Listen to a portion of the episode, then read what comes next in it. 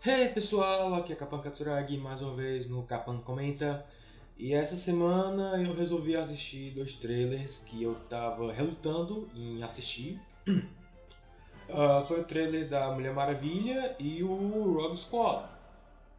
Bom, comentando primeiro da Mulher Maravilha, é, eu tenho me decepcionado um pouco com os filmes da DC. Não que eu tenha assistido todos, mas mais porque visualmente mesmo, pelo conceito que eles estão tentando ir, eles realmente não parecem estar tá, tá entregando o que eles prometem e nem trazendo nada novo ou nada uh, que seja interessante. Mas Mulher Maravilha foi ok. Uh, o trailer. O trailer parece que vai finalmente contar a história da Mulher Maravilha a Mulher Maravilha nos cinemas. E é uma história interessante, na real. É uma história interessante, mas é, eu tenho um pouco medo da, da, da, repercussão que isso pode causar por causa dos, do, dos momentos políticos que a gente está passando.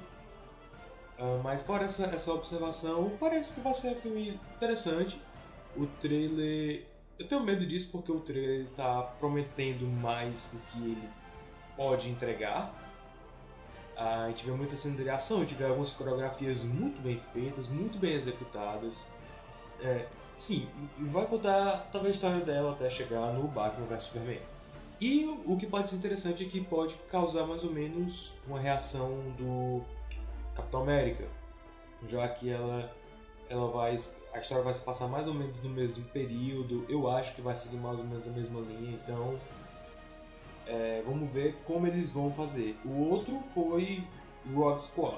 Uh, eu não sei o nome que eles vão dar no Brasil, mas antes é o Star Wars. Star Wars. O primeiro, a gente pode dizer que é o segundo filme universo expandido que está indo para os cinemas, porque antes a gente já teve o primeiro longa de Clone Wars, depois da dos curtas em 2D pelo Gene Tartakovsky, criador do Laboratório de Dexter e tal. Samurai Jack. Ah, então, o, o, o que a gente tem aqui, na verdade, é, é, o retorno do universo expandido nos cinemas. O que não é comum, como eu falei, é o segundo filme, bem dizer, que está tendo isso. Para quem não sabe, o universo expandido é, é, tudo aquilo que compreende o que não é filme Star Wars. Então, deve ser bem simples. Uh, só que tem, tem uma coisa, os filmes, os jogos de Lego tecnicamente não contam. Tem, tem alguns jogos que são que são ou tem cenas que são só universo paralelo. Eu lembro que no um dos vídeos do, do, uh, do jogo de Play 2 de, do episódio 3 tinha uma cena onde o Anakin na verdade vencia, na verdade o Darth Vader vencia o duelo com Obi-Wan e aí a cutscene terminava com ele matando o Imperador. Ou seja, ele na verdade agora era o novo imperador.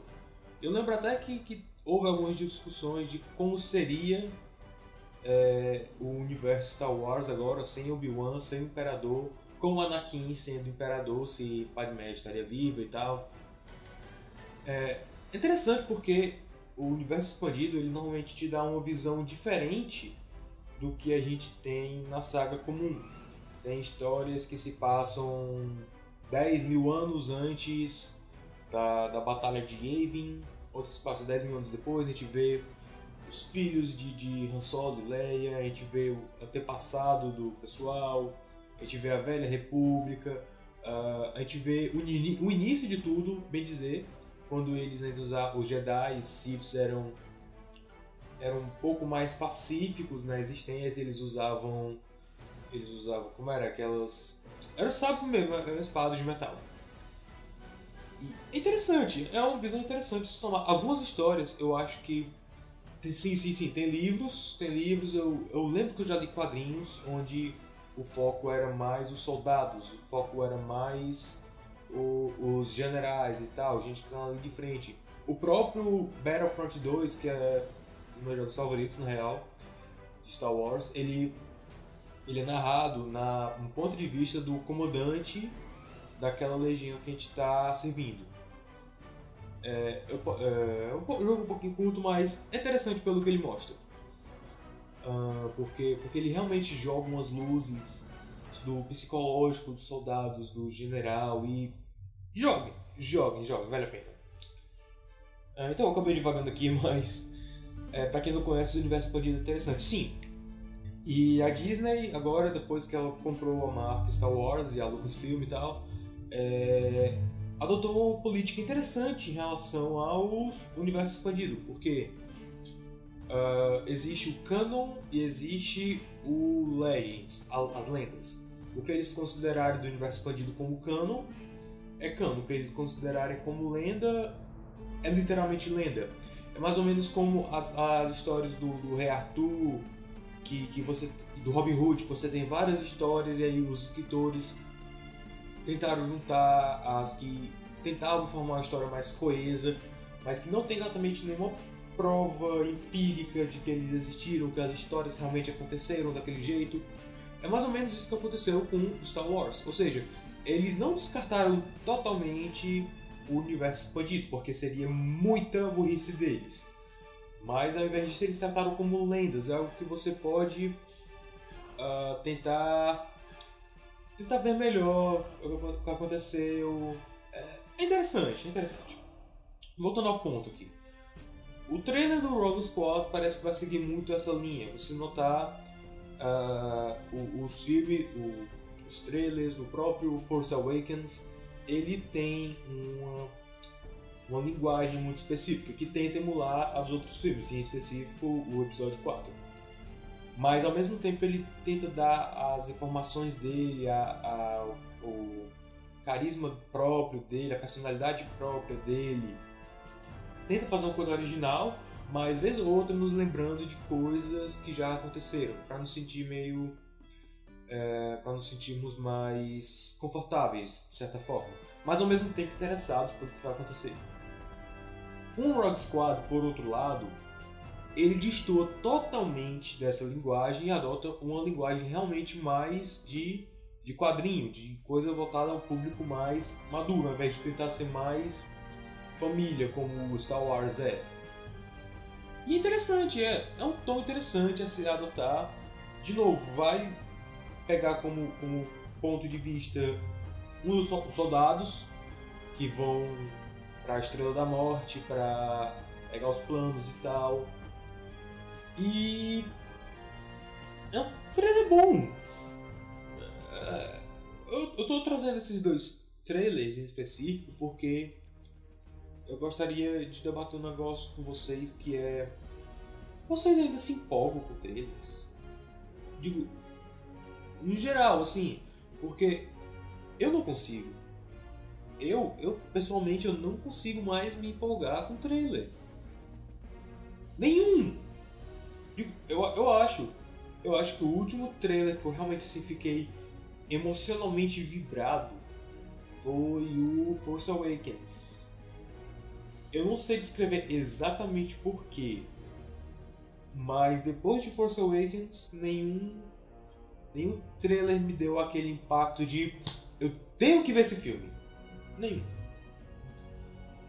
E, e, e eu, o Jungle Book, para não ser, para não dizer que eu não disse, o filme do Mowgli, o novo, eu só realmente senti vontade de ver depois que eu vi as críticas boas, vi todo mundo elogiando, eu realmente fiquei com vontade de ver. E eu devia ter, feito, ter assistido no cinema, assisti, eu devia ter assistido no cinema e eu me arrependo.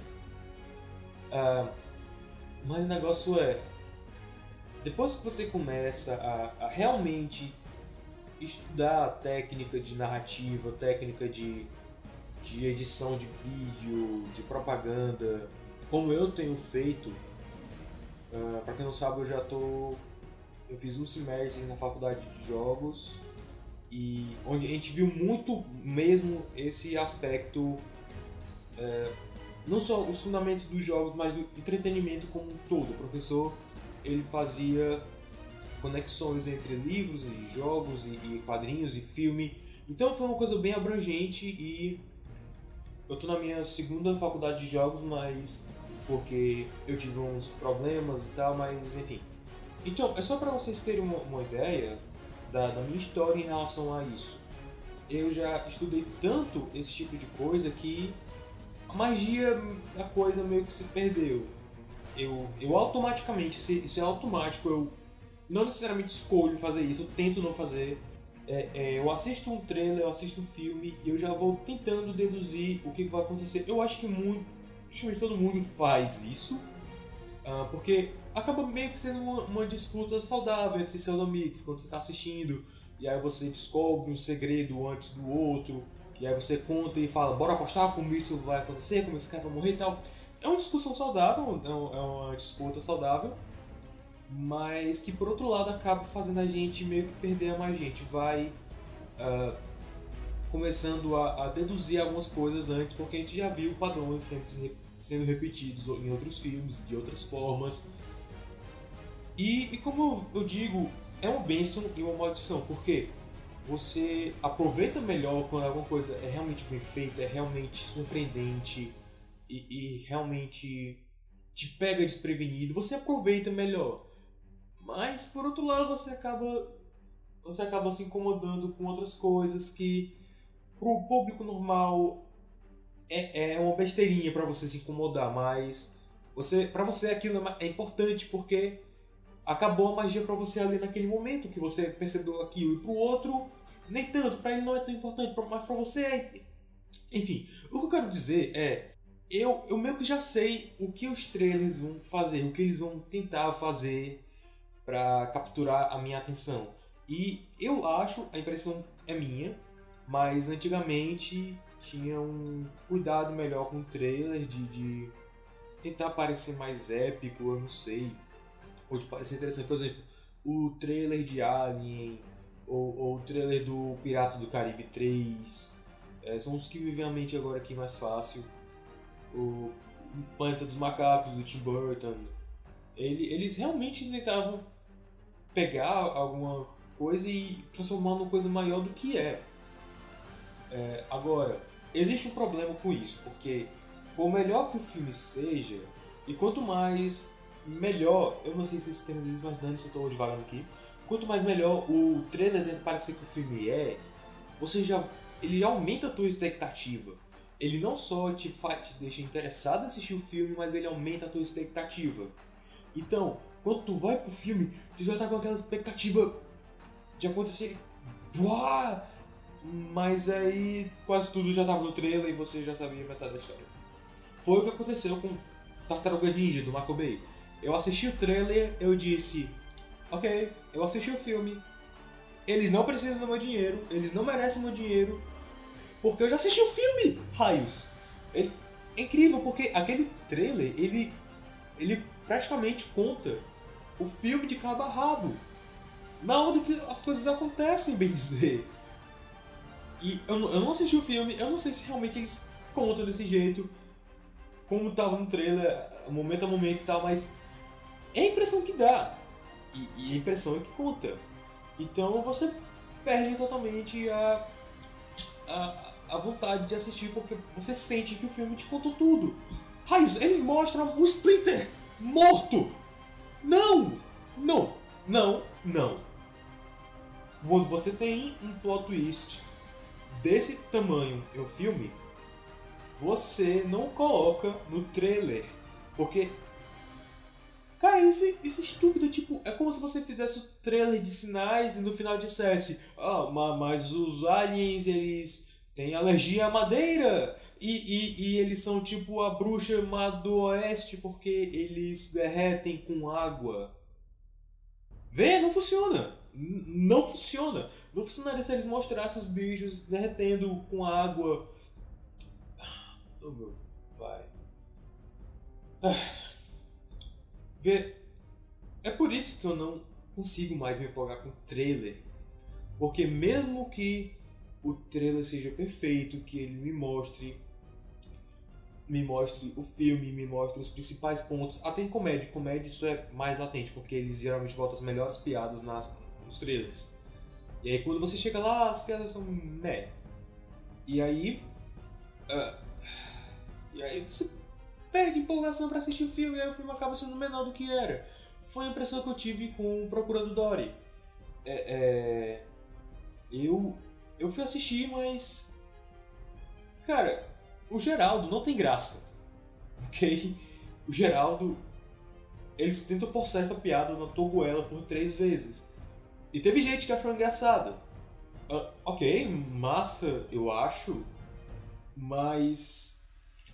A, a, o negócio é a piada acaba perdendo a graça quando ela acaba sendo enfiada por todos os lados nas redes sociais.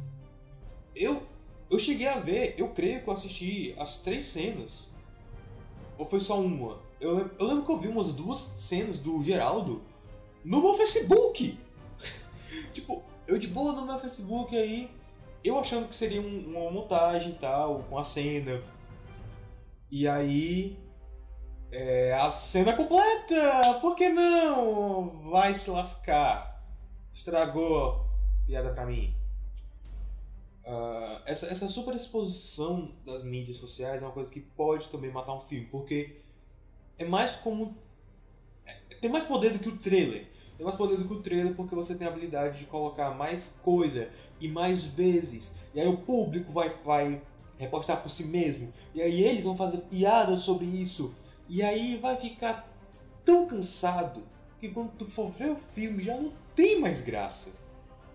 Eu fiquei, eu fiquei um pouco exaltado aqui, mas é porque realmente isso é importante para mim. A experiência de um filme, a experiência de um jogo é importante para mim. E quando eu vejo certas coisas sendo marretadas a todo tempo na minha timeline, e não só na timeline, mas no trailer principalmente, que, que deveria tem um equilíbrio. Os trailers, os trailers deveriam ter um equilíbrio entre mostrar highlights e mostrar é, edições de vídeo que te deixassem empolgado.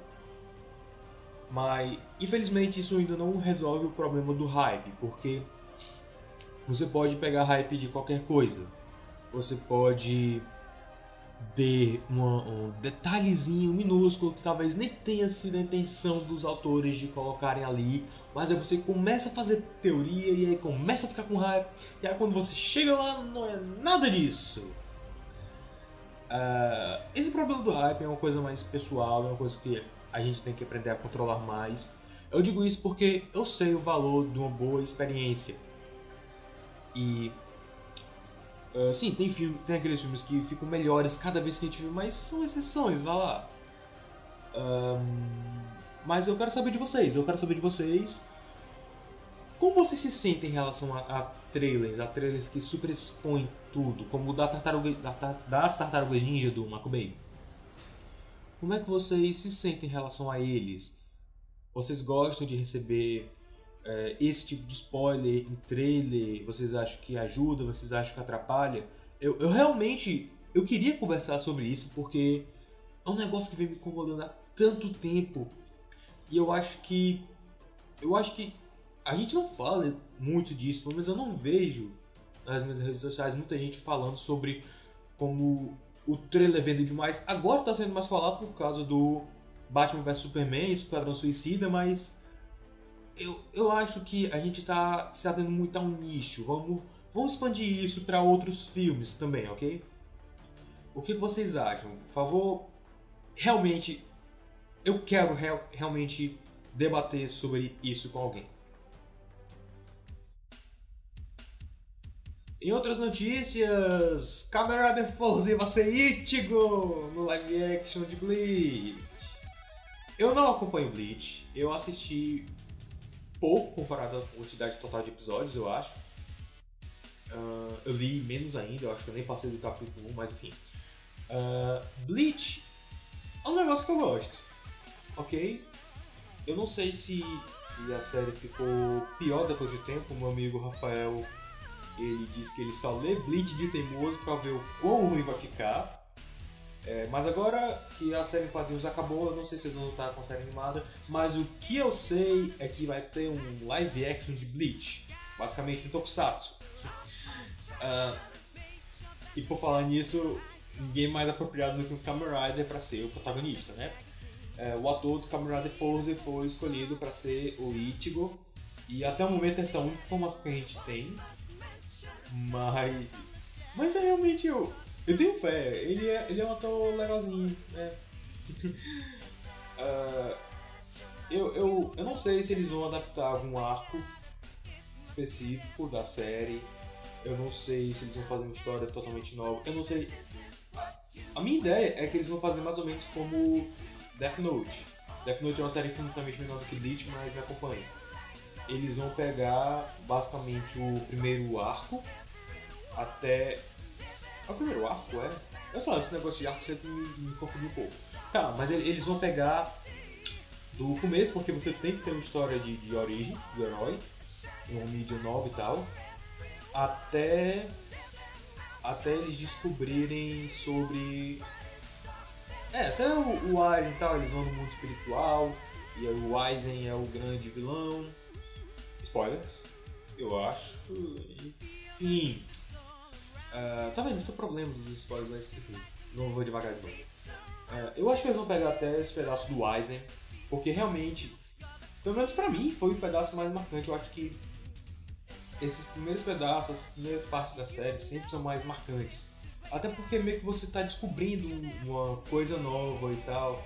My Little Pony foi do mesmo jeito, a primeira temporada eu julgo ser melhor do que as outras, mas isso acaba sendo mais minha nostalgia falando. E sim, eu tenho nostalgia de coisas de 2010, vá se lascar você também. Eu, eu não sei se eu não posso dizer se eu tenho fé, se eu não tenho, porque aqui vai o negócio. Bleach pra mim é mais ou menos como Matrix. A função do Matrix seria dar um pouquinho de filosofia, dar um pouquinho de coisa mais profunda, mas só para servir de base para ação interessante, ação desenfreada, ação divertida e parecer legal, parecer maneiro. É literalmente isso.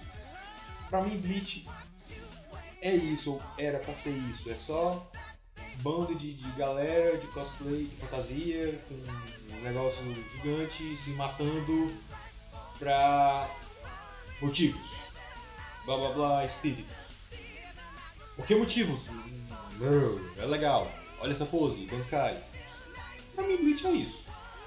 Pra mim, o conceito de Bleach é isso. Claro que nisso você vai preenchendo de carne, desenvolvimento de personagem, tá, mas. Hum, enfim. Uh, eu não assisti Bleach suficiente para fazer uma resenha, para ter uma opinião 100% formada, mas é divertido. E eu acho que o Gentaro vai fazer um excelente trabalho sendo amigo de todo mundo, inclusive no mundo espiritual. E que venham mais piadas de Caminhada Force.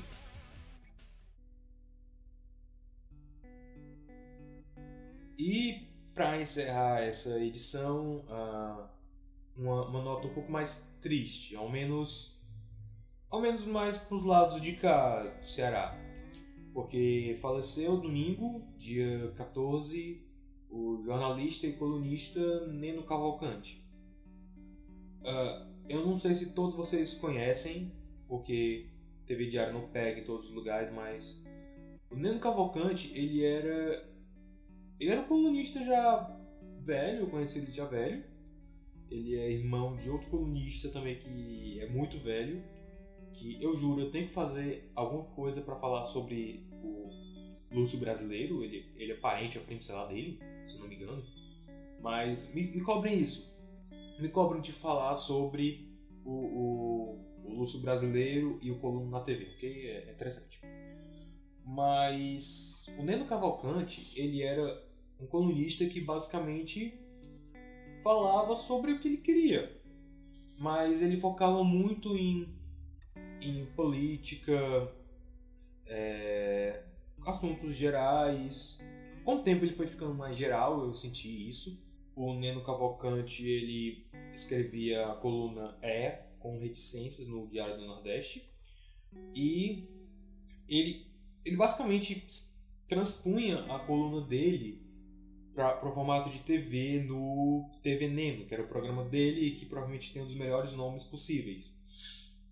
É, ele começou na Manchete e depois que a Manchete acabou, ele foi em 93, ele começou em 93 na Manchete e depois que acabou, ele foi para a TV Diário, onde ele ficou até 2013.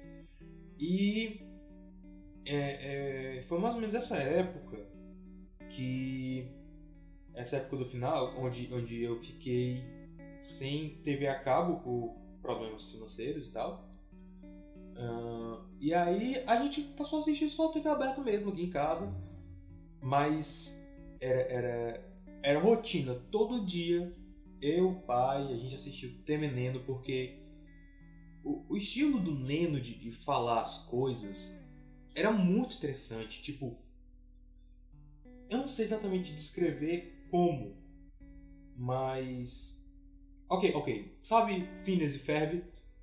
Onde você tem onde cada episódio é uma coisa bem específica, tem um roteiro bem específico, onde começa com eles fazendo construção, e aí você já sabe mais ou menos o que vai acontecer, onde a Candace vai tentar dedurar eles, e aí alguma coisa acontece com o Doofenshmirtz que a coisa que eles fizeram some, e aí sempre tem aquelas mesmas piadas, mas eles dão um twist interessante, também com Chaves pega um pouco disso, que eles têm um twist interessante que é novidade, você se sente seguro, mais interessado por, por como eles vão fazer, porque depois de um certo ponto em Phineas e Ferb eles começam a zoar essas coisas, eles se tornam autoconscientes e tal. Uh, o Neno Cavalcante era mais ou menos assim, as, as colunas dele eram mais ou menos assim, você... Ok, não as colunas, mas o programa TV Neno era mais ou menos assim.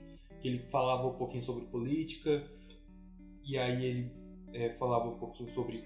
Deu no jornal alguma notícia aleatória, e comentava e, e aí ele mostrava uma foto da, de Fortaleza ou de algum estado do Ceará e tal, com uma musiquinha de violão de alguém daqui mesmo. Geralmente era gente daqui mesmo, do Ceará. Uh, e aí depois abraços. E aí tinha o segmento que eu acho que era um dos meus favoritos, que é o É um Novo, onde ele contava uma pequena anedota. É, só referenciando coisa antiga, tipo a Embratel, a Lobras, a camisa Volta ao Mundo. É... Era legal porque, tipo, eu tenho interesse nessas, nessas coisas. E ter meu pai do lado para me explicar cada referência. Era muito legal, cara, porque porque eu via o meu pai rindo das coisas que o Neno referenciava. E aí eu mais ou menos entendia o que era ele a me explicar e, e é legal porque isso dá um insight interessante de como eram as coisas no passado e tal. E não só isso, mas o que era interessante do, do Neno era que ele, ele misturava as referências. Digo, eu, eu, eu, fiz até um gif nesse momento porque eu achei muito engraçado que ele falando sobre o, o Sarney. Isso foi em 2008, eu acho, foi 2009. Eu tenho a impressão que foi 2009, enfim que ele fala, ele comentando a notícia que o Sarney disse que ninguém podia julgar ele de corrupção e tal, era coisa assim. Aí o Neno, ele dava uma pausa, aí virava o rosto para outra câmera e dizia: "Mas menino!" e tipo, é o tipo de coisa que mais gente aqui do Nordeste vai entender, mas era legal como ele misturava essas coisas e, e tinha coisa que só a gente mesmo ia ia entender. Era legal até porque ele falava um pouco da política regional que eu não me ligava muito. Eu, até hoje não me ligo muito na política regional porque é, é, é um negócio realmente abrangente. Ele falava não só de Fortaleza, mas de todos os estados em geral, o que era mais interessante. Era, era interessante. Ele, e outra coisa era que eu acho que até uma influência sobre mim era que ele basicamente falava sobre o que ele queria. Se ele quisesse falar sobre política e fazer um, uma piada humorística sobre isso, ele fazia. Se ele quisesse citar um ator de, de, dos Estados Unidos, ele citava. Se ele quisesse citar o, essa de Queiroz, ele citava e fazia algum paralelo. Ele basicamente fazia o, que ele queria, mas não só isso, ele ele era ele era o tipo de pessoa culta que não precisa esfregar na sua cara que ela é uma pessoa culta. Embora ele fosse ele mostrasse ser uma pessoa culta por causa da forma que ele falava, da sutileza, da sutileza das referências, na real. Ah, na forma que ele falava, no, no, na linha de pensamento dele, você notava que ele tinha um, uh, ele tinha uma bagagem cultural. Não era só das coisas lá de fora, era muito das coisas daqui também. Parece que ele dava muito valor às coisas daqui, o que é compreensível até. O Ariano Suassuna tinha uma coisa assim também. Que eu não acho exatamente certo, do jeito que o Suassuna fazia, ok? É, eu também muitas coisas do Nenu eu discordava fortemente, muito mesmo, mas era interessante por causa da forma que ele falava, porque ele tinha uma linha de raciocínio interessante algumas vezes, mas essa linha de raciocínio na verdade era diluída nas referências. Cara, ok, ok, eu tô, eu tô divagando muito, mas é porque realmente eu tô tentando achar uma forma muito específica de descrever a forma que ele falava, porque ele era culto, mas você notava que ele era culto. Ele não precisava usar palavras rebuscadas para isso. Se ele usasse alguma palavra rebuscada, realmente era coisa de antigamente. E, e, e, que na real alguém ia entender. Esse era o negócio. Entendi agora. Ele, ele, ele era culto, mas ele tentava falar com todo mundo. Ele tentava falar de uma forma que máximo possível de pessoas entendesse. E isso era muito legal, era muito bom.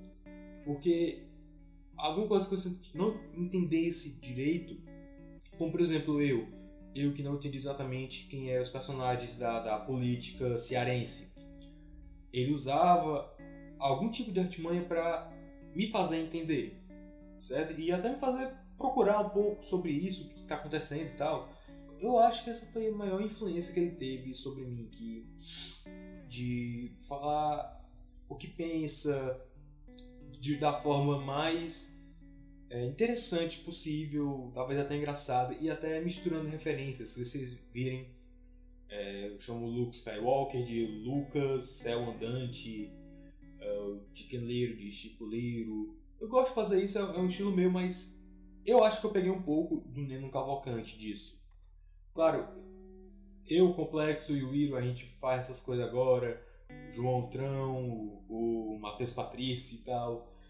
Mas eu acho que foi aí que eu comecei a, a fazer esse tipo de coisa. Meio que inconscientemente, eu fiquei tentando buscar esses paralelos entre a coisa culta e o popular. É...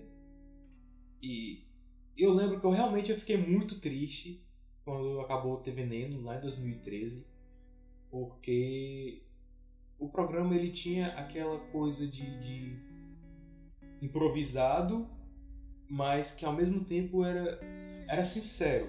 Era improvisado, mas era, era feito de sincero. Eu vou sentir falta desse, desse estilo de documentar e falar das coisas.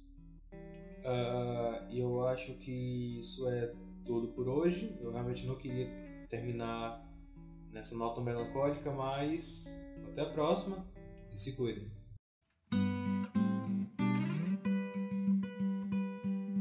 Blackbird singing in the dead of night. Take these broken wings and learn to fly. All your life, waiting for this moment to arise.